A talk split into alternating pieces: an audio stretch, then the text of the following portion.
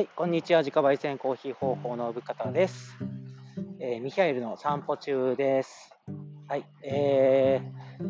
ゴールデンウィーク、えー、後半の感じですね。今は、えー、収録しておりますけども、えー、まあ、すごい やっぱりあのコロナ明けということで、人手がね、えー、すごいなとか、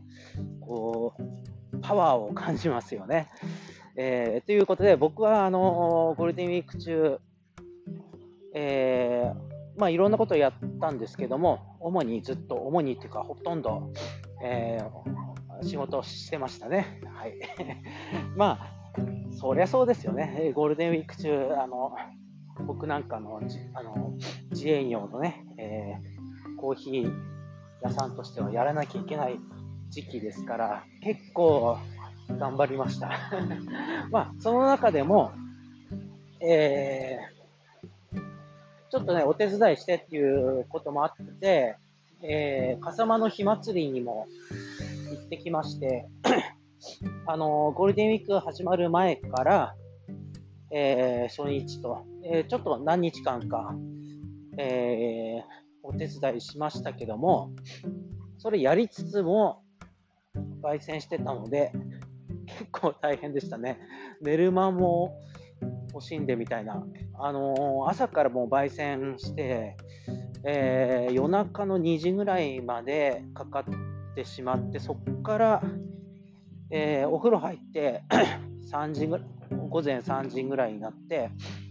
で、次の日、あの、笠間でちょっとお手伝い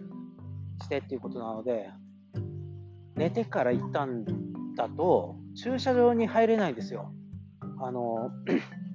ゴールデンウィークのお客様の関係で、駐車場にすら入れないっていう状況になってしまうので、これは寝れないぞってなって とりあえず、あの、うちから笠間まで2時間かかるんですけども、そあの車で、えー、3時から、だから5時ぐらいに笠間に着いて、で、ちょっと関係者のね、えー、駐車場のとこで、えー、車中泊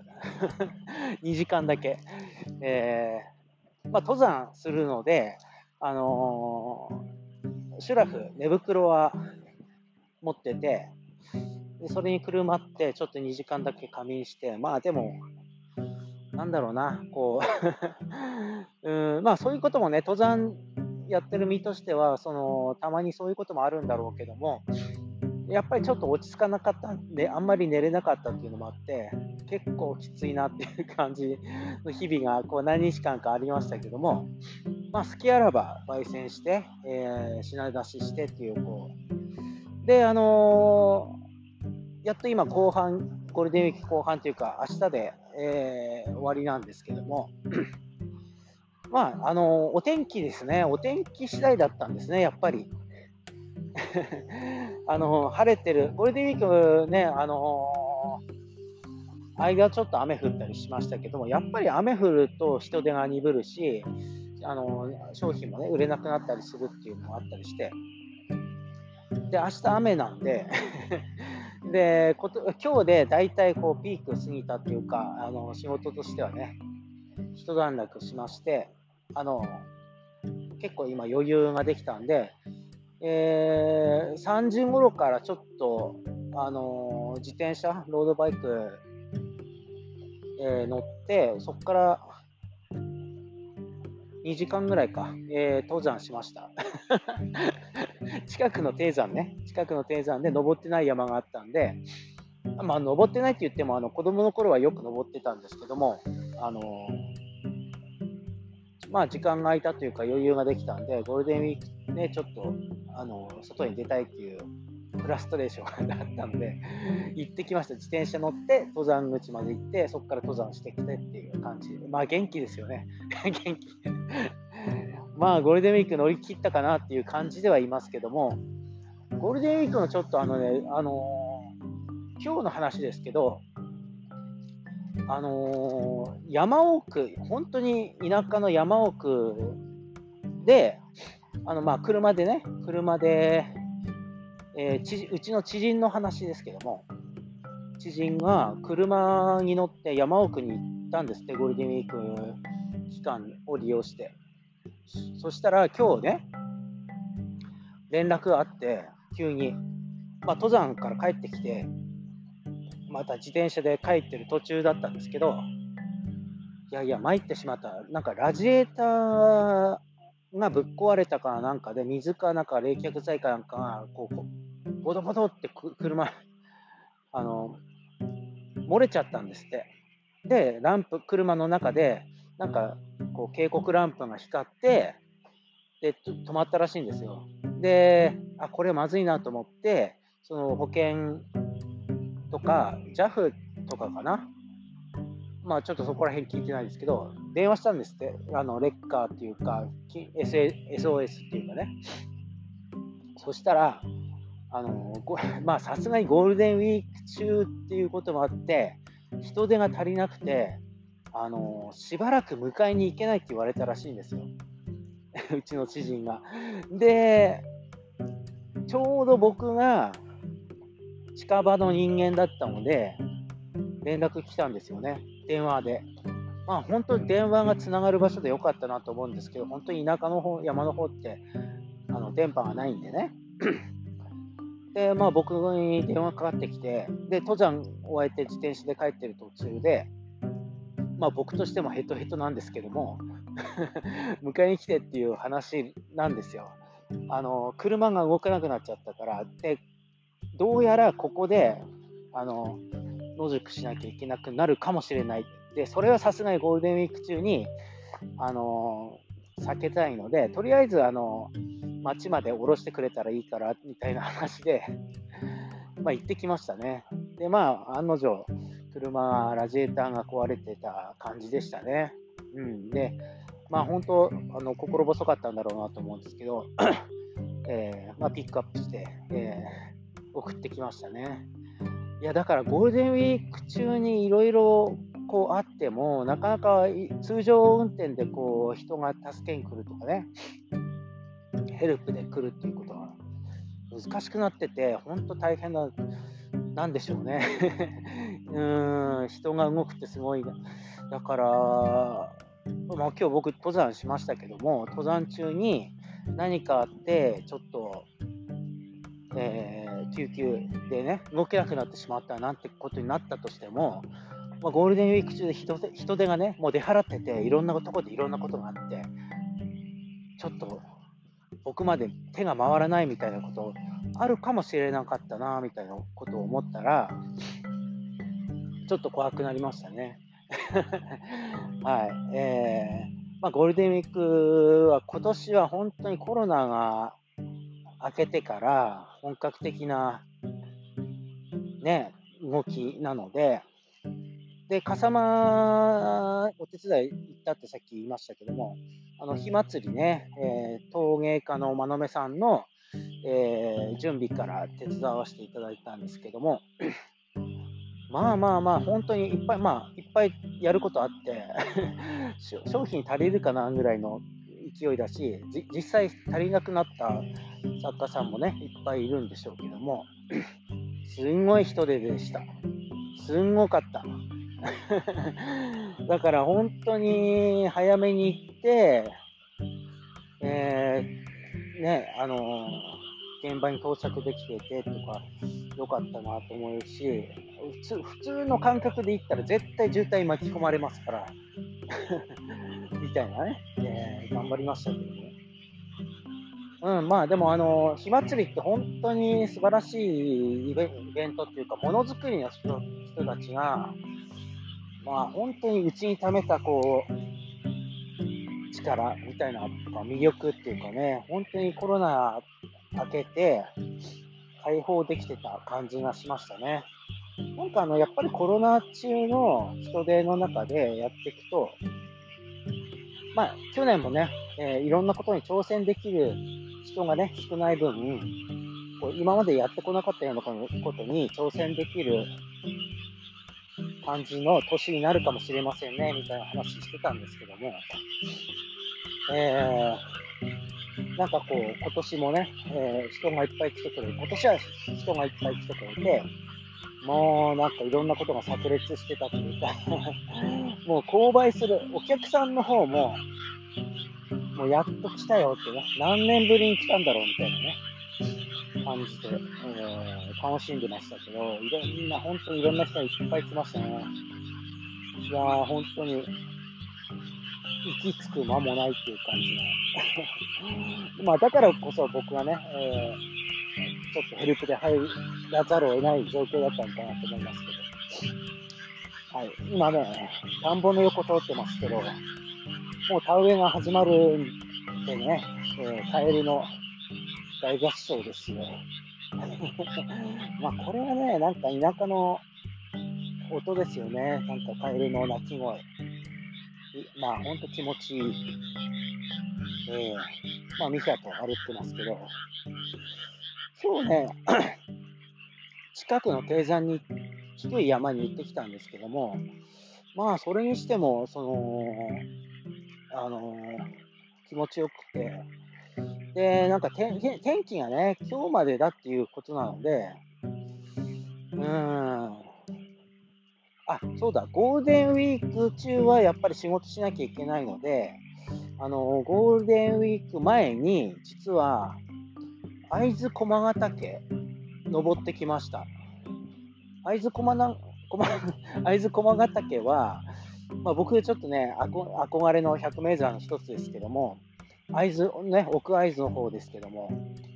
まあ、なんだろう、実はうちの母親がね、若い頃、えー、まあ、登ってて、昔からね、会津駒ヶ岳はね、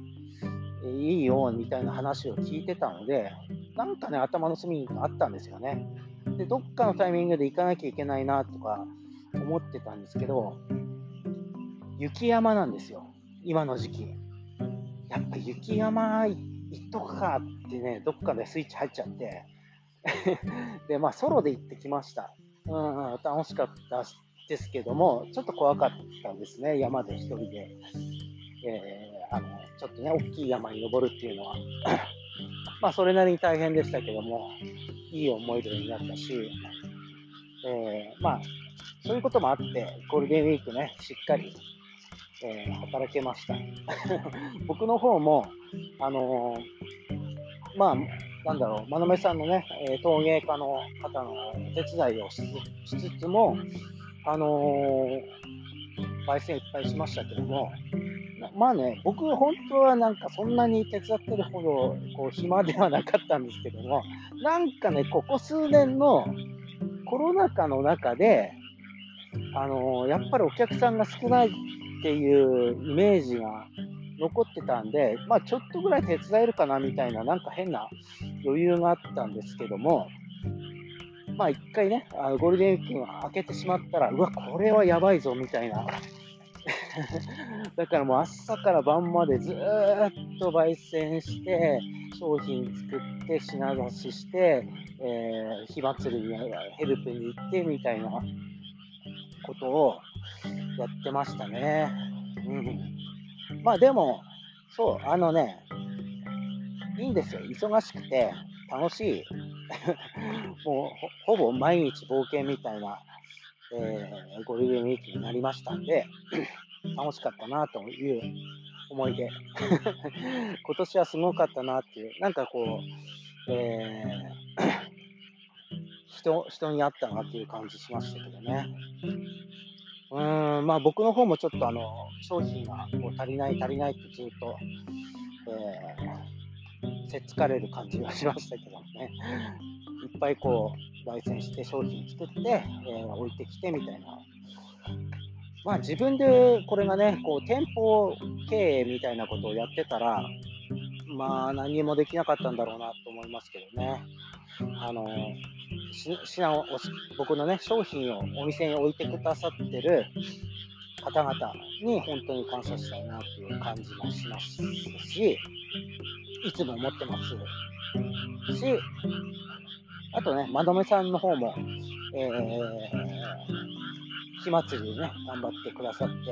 えー、まあ、僕のコーヒーの宣伝なんかもいっぱいしてくれて、えー、ありがたかったなということで、まあ、ちょっとずつ、ちょっとずつ、こう、お客さんのね、えー、層が広がっていく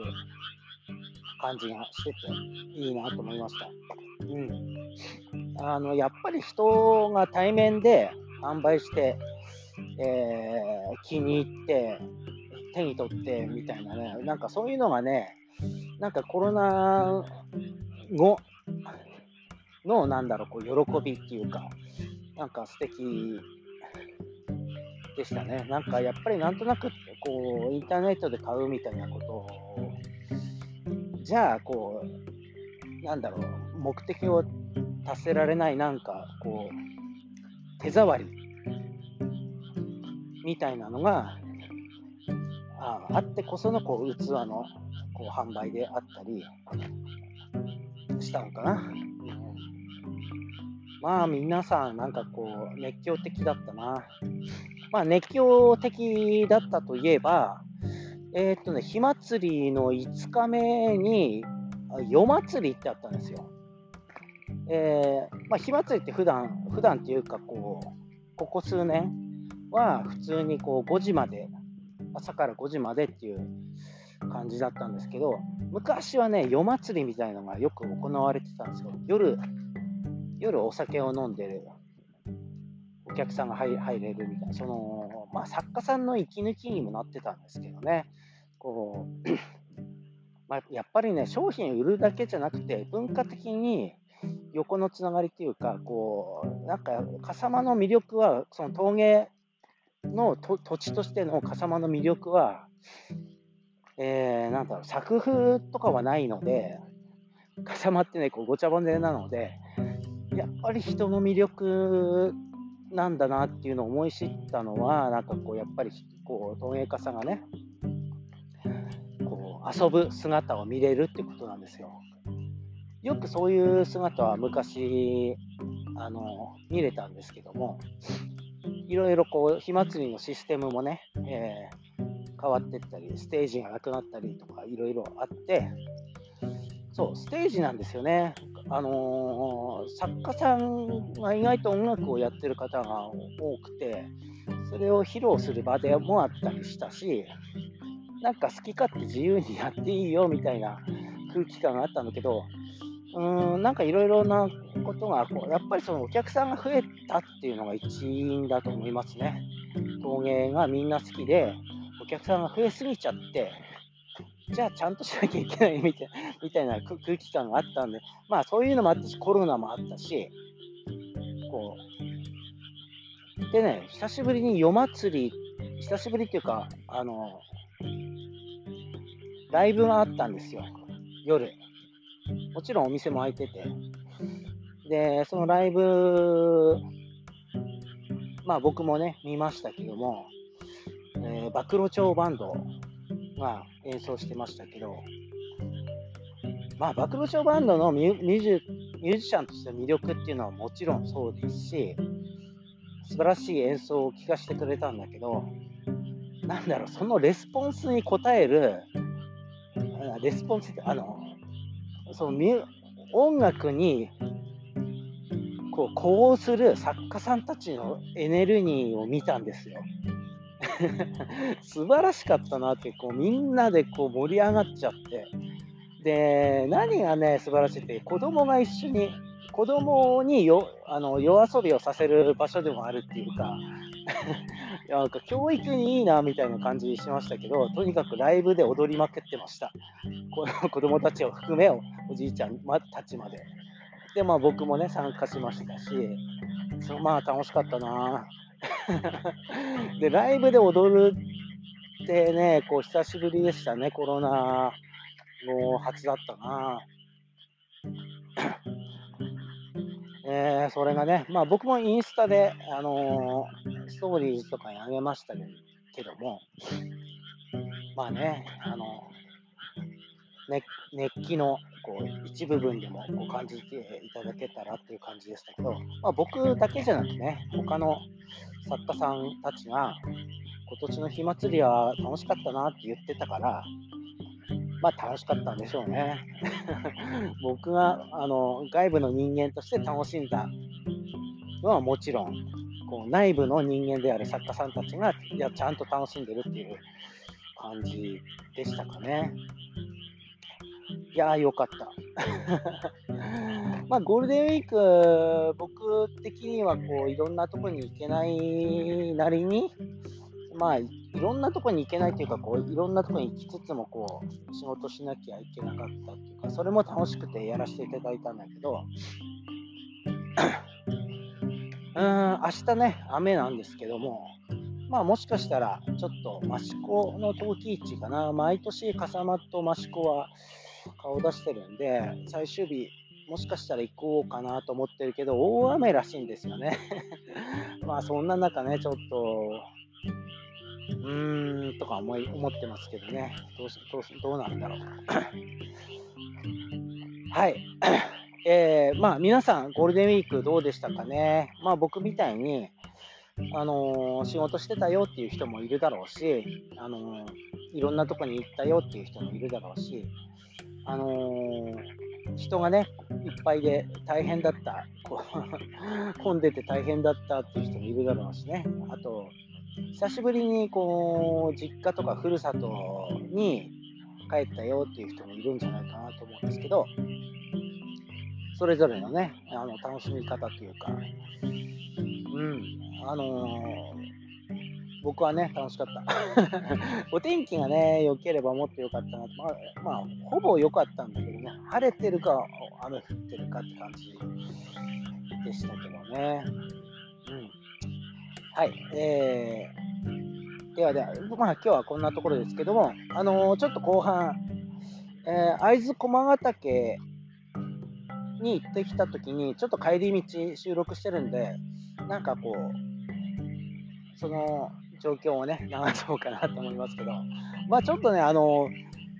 間違ったことも言ってるんですよね。なんか、尾瀬国立公園にいるのに、日光国立公園とか言ってて、まあ、山の上にいると、日光も尾瀬も会津も、ほんとご近所なんですよ、山の上から見たら。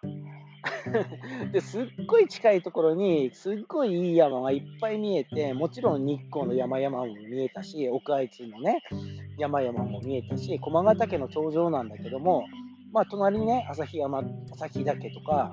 あと奥にねあの飯豊連峰なんかもやっぱり見えたしでおそらくアルプス穂高かな見えた感じでした。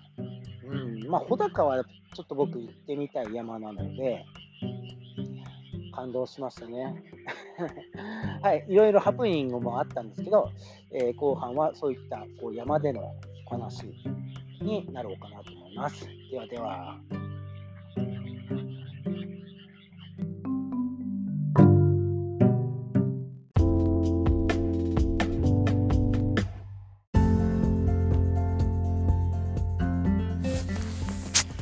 はい。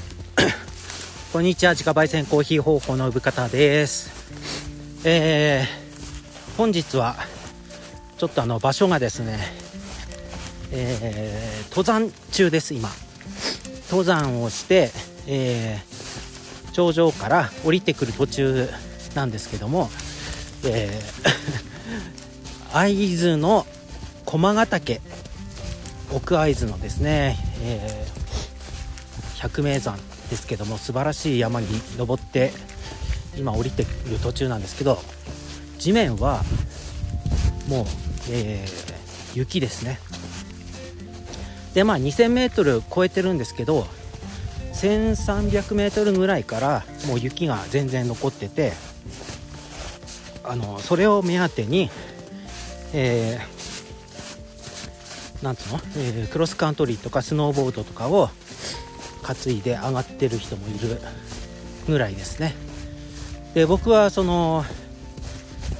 えー、会津駒ヶ岳を初めて、えー、登ってみました。でとっても感動したので 収録してるんですけどもちょっと、ね、ソロで、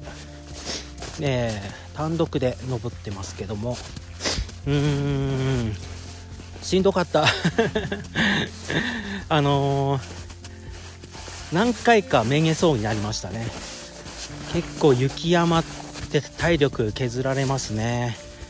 で本来ならスノーシューとかアイゼンっていうあの登山靴に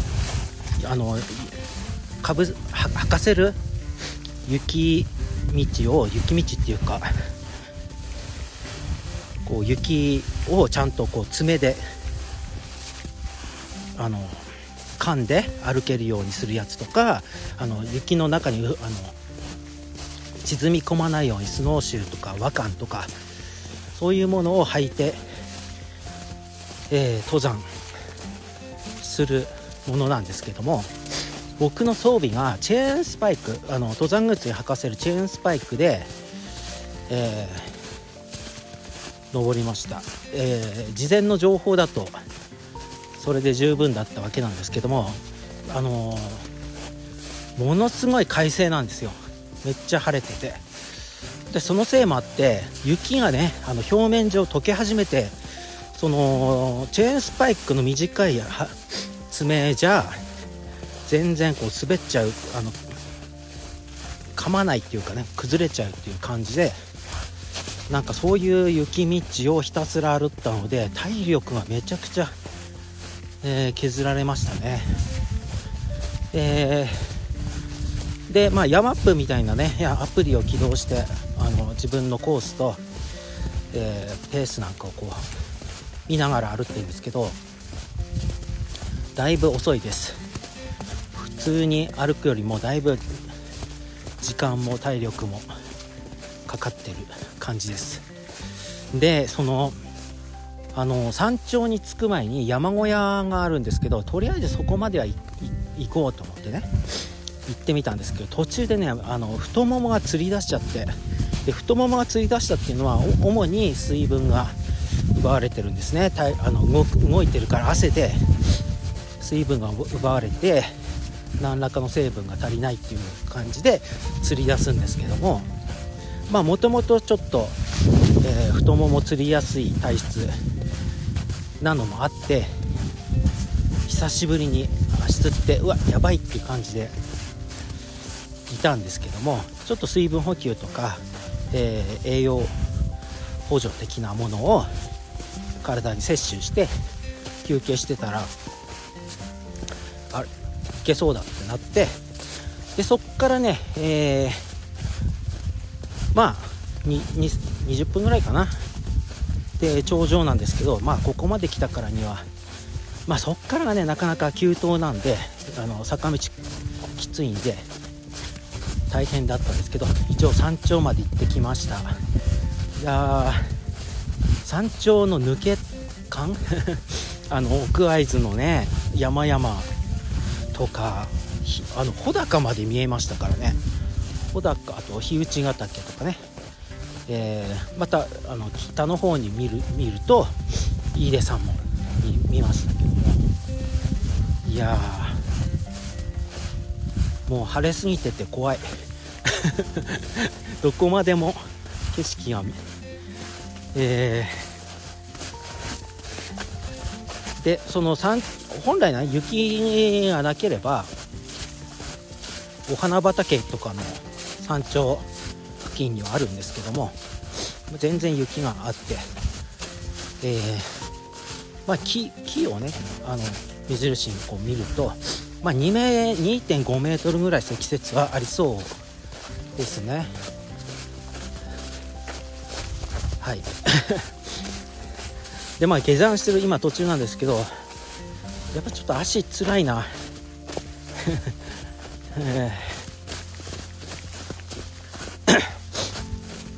体力とかは全然まだ。で体調もそこそこですけど水分消費が激しくて足がつり筋肉がつり出してるっていう。でちょこちょこあの水は補給してるんですけどまあ、ちょっとひどくなったらまた休んでって感じですかね。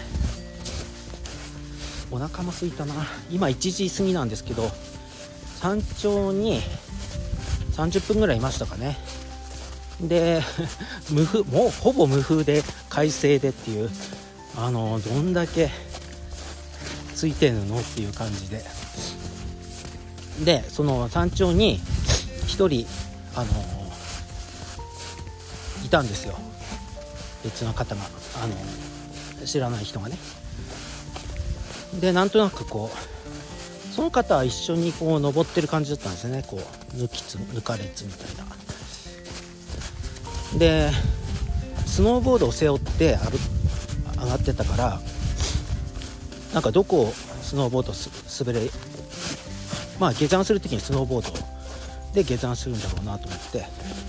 まあ来た道ではないだろうなと思って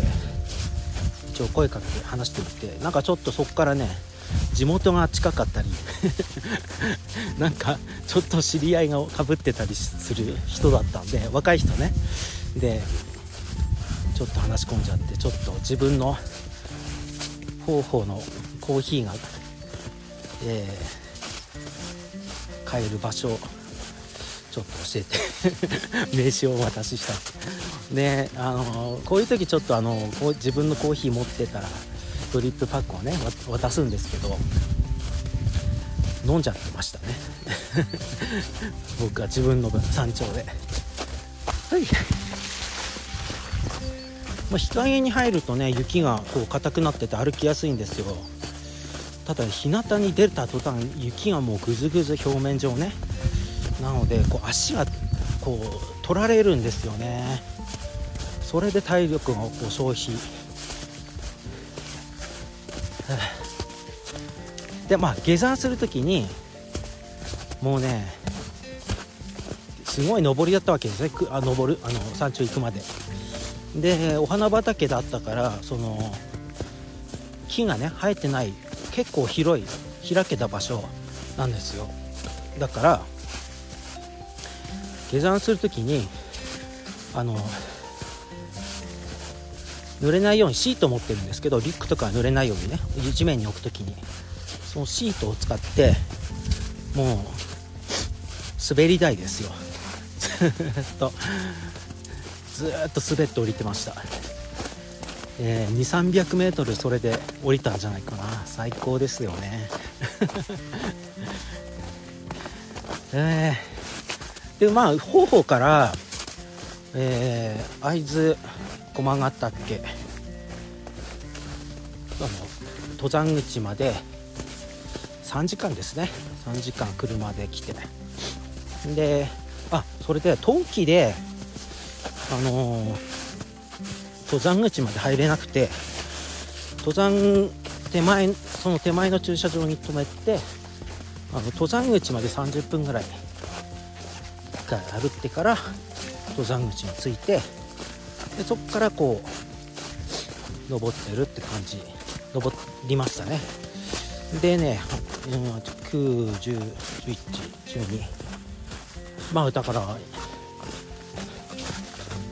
5時間ぐらいかかっちゃったね。あまああの山頂でグズグズしてたやつも含めてですけど。あの雪がなかったらもしくは雪が硬かったら、え、そんなかかんないと思います。普段より遅いペースで登らざるを得なかった。でアイゼンとかスノーシューとかつけてる人たちはあの僕より早く上がってましたね。やっぱりチェーンスパイクはちょっとえー、ちょっと駒ヶ岳にはフィットしなかったな。アイスバーンとかなんかそういうあのチェーンスパイクでいいあの状況っていうのは結構あるんですけどね。やっぱ本格的にまだまだ。で登山終わって下山したらね桜がまだ咲いてるというね。この季節感をこう狂わせる感じがこう山がいいですね。最高ですね。うん。でその山頂で会った方になんかいろいろここら辺のここら辺ねすごくいい山がいっぱいあるんですよ。奥会津だからね。その尾瀬。尾瀬なんですよ。ここは。日光国立公園なんですよ。なので あの樋口ヶ岳もね、えー、福島県で最一番高いんですよね。も登ってみたいですし相当きついとは噂で聞いておりますけども、はいえー、で夏になったらね井出山も行きたいなっていう。まあだから会津駒ヶ岳でヒーヒー言ってる場合じゃないと思ってね。トレーニングも兼ねてますから。トレーニングっていうかね。いやもうそういう思いでいかないとちょっと途中で撤退しようかなみたいな頭よぎりましたもんね。足つって動けない時。両足つったんですよね。バッキーンって。でまあ水分補給してなあのアミノ酸的ななんかこうビタミン的なやつをちゃんと取れ取ればまた治るんですけど僕はねカロリーメイト、えー、取ってちょっとうんうん5分ぐらいかな休憩して。そしたらこうやっぱり水分がこう入っていった感じなのかな。で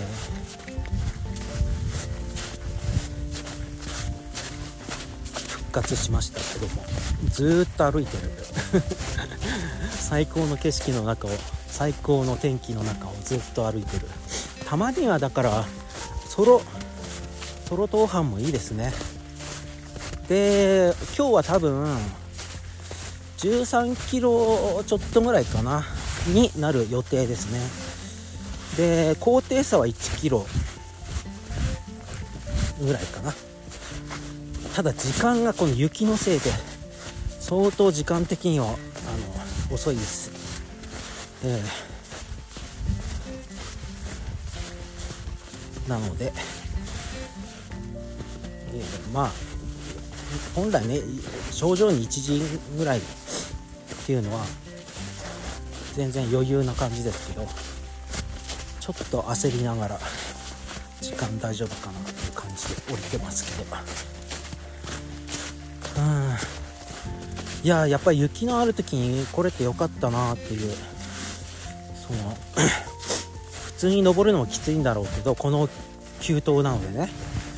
あの普通の登山道の時もきついだろうけどこの雪の登りはなかなか体験できなかった。今年何回かこうあのチェーンスパイク。チェーンスパイクねあのチェーンスパイクで登山したっていうのはあのえなんだろういつまあ去年からですね。それまで持ってたけど使う登山なんてやったことなかったんですよ。なのに雪山の面白さを知ってしまったというか本当になんだろうな景色が面白いしいいしで行けないようなとこも雪があると行けるような場所もあったりね。するんですよ。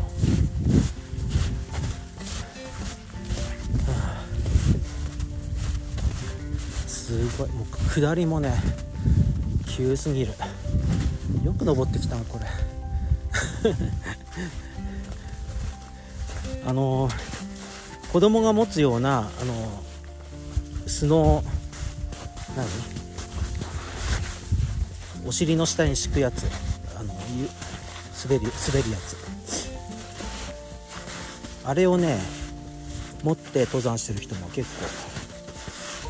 構もう下りは歩く気ないんでしょうね。すごいでも急だからこれね選ばないとどこまでも落ちてっちゃうんじゃないかな。でさっきねスノーボをやるって方はちょっと別のあの谷に行って降りてまた登って帰りますって言ってたからいやすげえと思って。でその方は昨日も日内ヶ岳に登ってだから今日大駒ヶ岳登ってみたいな。であの温泉に行ったり車中泊したりしてちょっと休暇休日らしいんですけど、えー、楽しんでみたいですね、うん。まあ僕もちょっとあのゴールデンウィーク前に行けてよかったなっていう感じですかね。はい。あゴールデンウィークはですねえー、ちょっと、えー、いつも通りの、えー、焙煎プラスあの笠間のね火祭りに顔を出して、え、ちょっとちょこちょこってやってるかもしれないです あの遊びではなくて、うん、え、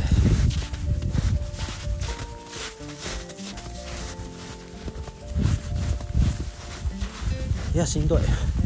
いや休憩。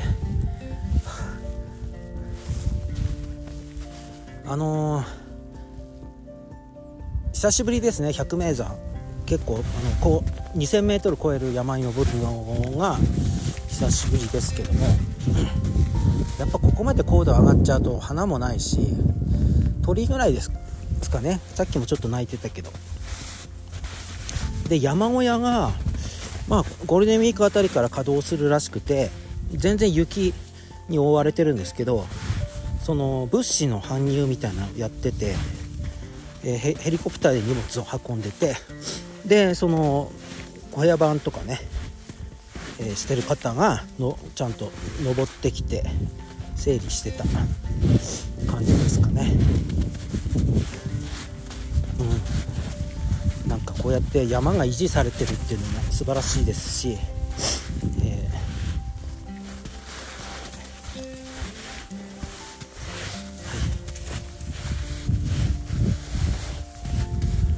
ーはい、あ全然だから 1300m まで雪 1300m 以上から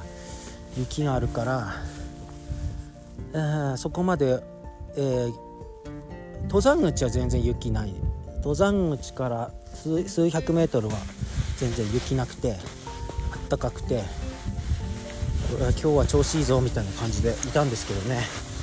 途中からチェーンスパイクはももちろん持ってきてたんですけど。チェーンスパイクなかったらもうとっくに登るのやめてましたね。ただ山小屋の、えー、その方は普通にチェーンとかつけないで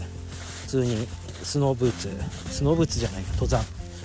靴で歩ってるっていうねこの急登を。すげえなやっぱりっていう。山男は。